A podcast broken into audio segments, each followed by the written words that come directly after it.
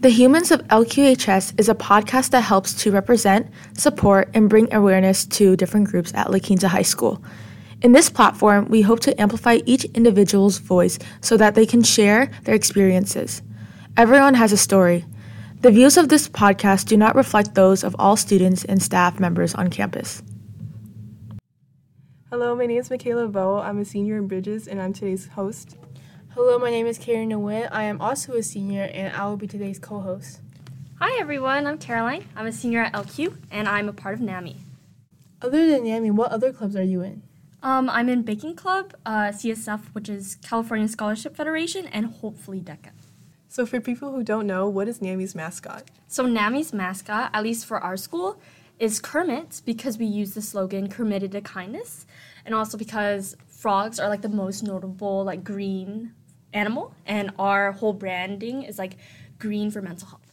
So, what does NAMI stand for? So, NAMI stands for the National Alliance on Mental Illness, and it's a nationwide nonprofit organization that serves to help those across America that are struggling from mental illnesses. So yeah.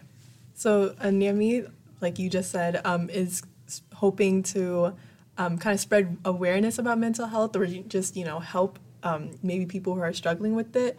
Um, what else do you guys hope to do or like what's the purpose of NAMI? So as we know, LQ is like very competitive academically and it's honestly pretty rigorous and it was for me. So we hope to support all students regardless of what it is they're struggling with, whether it's academics or like sports or just something that, that happens at home. And we want to teach them how important taking care of our mental health is. We want to create a school environment where students feel accepted and comfortable, and we want them to know that we will support them. What are some recognizable projects that NAMI has done? So, on campus, our most notable projects are around Mental Health Week, which is in April and May. Uh, we host a week's worth of really fun and engaging activities where you can learn more about mental health and receive resources regarding like suicide prevention and whatnot. We're also in charge of therapy dogs, and it happens every other month. So, outside of campus, how do you want to help maybe students or other people that are struggling with mental health? Yeah, so we want to have activities where they can reach out to people, kind of network, and know that they're not alone when it comes to mental health struggles. So, one of the events that we had was just in August called the NAMI Walk, where countless organizations, mostly nonprofits, band together and support the fight against mental illnesses. Uh, we've seen groups that represent Asian seniors, teenagers, and even those a part of the LGBTQ plus community. Uh, there are so many other groups that are represented, and that event was like a great example of that. As you mentioned, LQ is very competitive academically and it especially takes a toll on our mental health. How do you think the students here perceive mental health? In my honest opinion, I feel like students don't talk about it enough, and it could be due to like various reasons, maybe most notably a cultural thing. Uh, the student body here at LQ is mostly and predominantly Vietnamese, and as a Vietnamese kid, I've been dismissed a lot of my life for uh, my mental health issues it's not just in the Asian culture, and for many, the idea of like struggling from mental illnesses is dismissed because it's viewed as weak, that you should just suck it up, that you're just sad. And I know of kids whose parents just kind of brush it off and say, like, you don't need therapy, you have me, but then they'll start to ball it up, and yeah. You just said that as a kid, that that kind of happened to you, that maybe your mental health got pushed away. Is that why you joined NAMI? Yeah. Um, so back in middle school is when I was diagnosed with depression, and a lot of it stemmed from academic pressures. I have an older brother who's now at UCI taking uh, computer science. He took 10 APs, uh, was in sports, so kind of that pressure carried on to me. Um, and I wanted to live up to my parents' expectations that I could be just like my brother. So I pushed myself. I skipped dinners. I, all that mattered to me were my grades. And then it, I started slipping and I felt like my life didn't matter anymore. And then it got really serious. And then I ended up going to therapy and realizing that it was depression that I was suffering from. And seeing that NAMI supports this type of thing, I wanted to get involved. So you shared that you joined NAMI because of your mental health. So why should others join NAMI? So I think everyone can join NAMI. They don't have to be suffering from a mental illness. Uh, but I do want people to join because they realize that mental health is a serious issue. I've suffered it for myself, and I'm scared that there are a lot of students who suffer from it as well.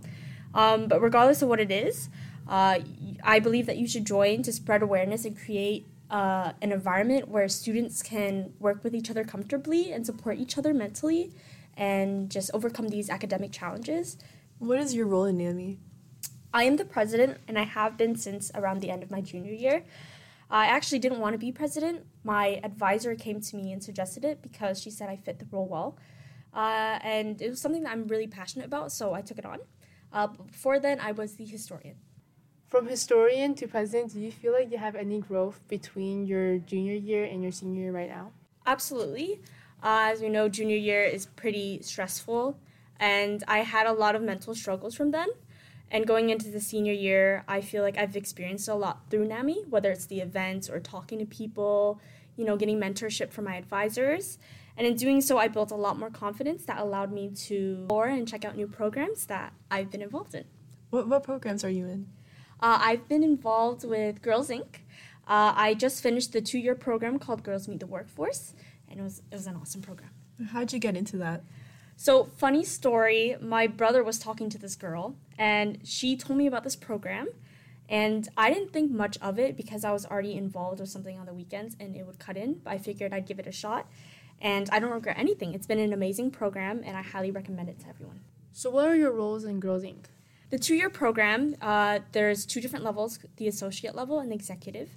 Uh, the associate level is at the sophomore year, and then the executive is at the junior year. So I'm just a participant in it, and I'm there with a bunch of other girls that want to learn about like what it is to go into the workplace. It seems like Girls Inc. is about empowering women. Can you further explain what it really is? Yeah, you're right. So Girls Inc. is all about empowering and supporting and helping girls of all ages and those who are female identifying of all ages like traverse life. Their various like girl focused programs help girls learn more about themselves, the world, and sculpt themselves into confident girls who can they feel like they're ready to take on the world. Um, so since it's a program, is there like multiple steps to it? Did you finish the program? Yes, so the program I was involved in, Girls Meet the Workforce, it was a two year one. I just finished it the summer of my junior year. I have so many lifelong connections. I've met some amazing girls that I I want to be friends with for the rest of my life. I have mentors that can help me. One might be able to support me in getting a full ride at Chapman University. Um, and I've also scored a job at a at BJ's restaurants, the corporate office. Oh my god, congratulations. So it's like at an office, like not at like serving or something. Yeah, not right? like food serving. Like I'm actually in the office in the HR department. Can you expand on um, the internship? Is it like a job or is it like part time?